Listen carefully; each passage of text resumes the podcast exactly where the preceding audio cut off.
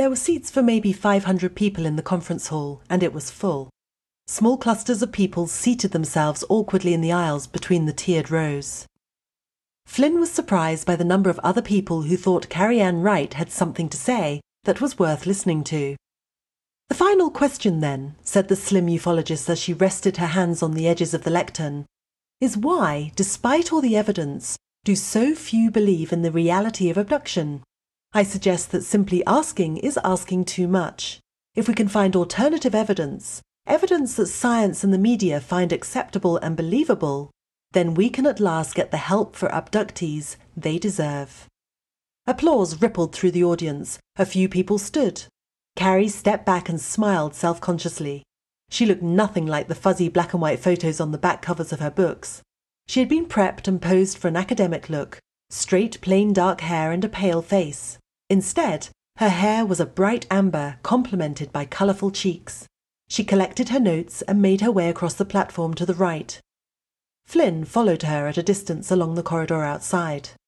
After passing through a few doors and descending a wide staircase, he guessed she was following signs to the canteen. When Flynn arrived, Carrie was paying for coffee and a slice of dark chocolate gâteau. He was surprised to find the canteen so empty at midday. Apart from the two of them, there was only a man dressed in a pale suit. He sat by the window, three empty coffee cups arranged around him.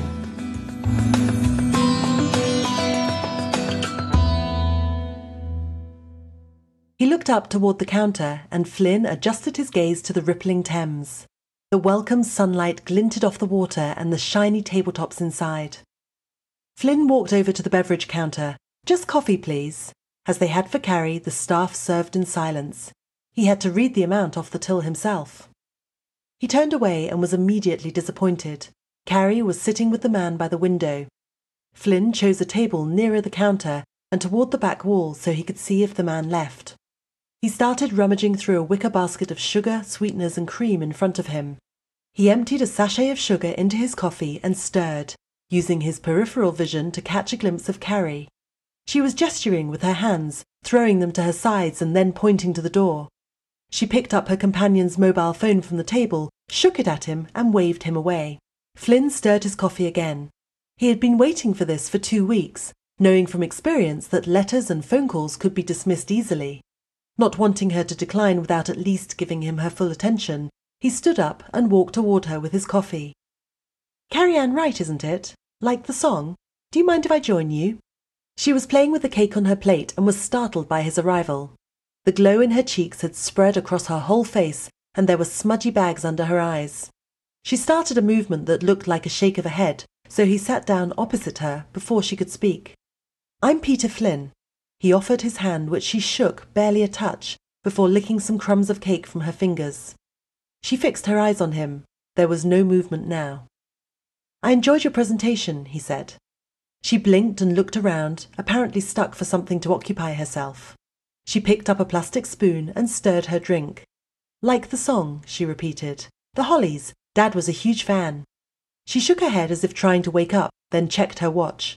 The time seemed to surprise her. She gulped half her coffee at once. Was I loud enough? she asked after a loud swallow. I never trust those microphones. I'm lucky if I don't sound like a machine. You were fine. I wanted to ask you something. Oh? I want you to help me prove that my wife isn't deluded. She says she was abducted. Who are you trying to convince, Mr. Flynn? He ignored the question. Why wait for someone else to find the proof? Why not do it yourself? Why do you suppose I'll listen to your advice? I'd like to help your wife if I can, but I'm extremely busy right now. Be patient. Carrie checked her watch again. I've got to go. She pushed her seat back, stood up, and walked toward the exit. Then who'll help me? he shouted after her. The noise caught the attention of the staff behind the counter. He was appalled at the desperation in his voice. It didn't sound like a question so much as a final plea for salvation. Carrie stopped walking and turned toward him. She's got all the help she's allowed, he said, but it's nowhere near enough. Carrie paused, pulled a phone out of her handbag, and dialed a number. She talked into the phone, walking slowly back toward him.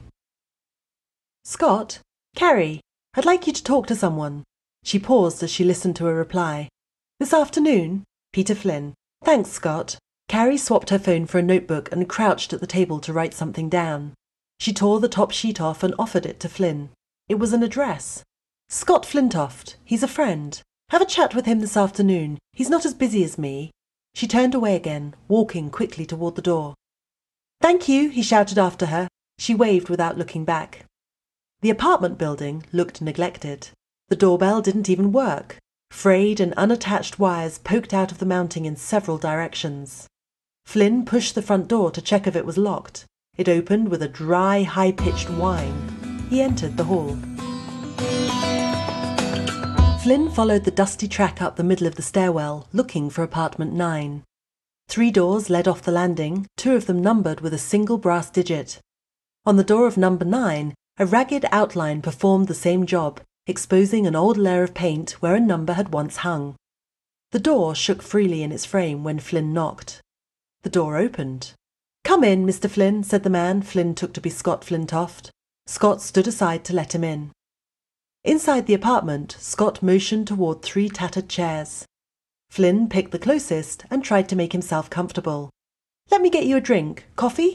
Please. Flynn glanced around the small apartment as Scott rattled some cups in the adjoining kitchen area. The clinking sounds echoed off the unpapered walls. Computer equipment occupied a table by the window, the monitor displaying information that was incomprehensible at this distance. How did you first get in touch with Carrie? Flynn asked. Scott looked up. A conference in the US. We got talking about some presentation or other, degenerated into argument. We argued from lunch till dinner. He smiled at the memory, his narrow eyes lifting at the corners. We've been arguing ever since. Lots to talk about, nothing to agree on. He approached Flynn with two steaming mugs, placed them on an overturned wooden crate in the centre of the room, and went back for a carton of milk and a half empty bag of sugar. He held the bottle to his nose, swirled it round, and sniffed at it warily. Should be okay, he muttered as he put them with the mugs. Flynn had assumed that being a friend of Carrie's, Scott would agree with most of what she believed. Surely you agree on the key points. Which are what? Just about all we agree on is that there's insufficient evidence, objective factual information, to support her claims. That's what we've achieved in two years.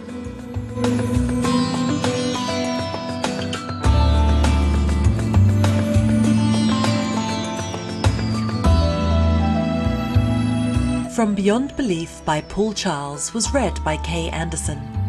This episode was recorded by Kay Anderson in Nashville and mixed at the Detman Brothers Studios, Munich.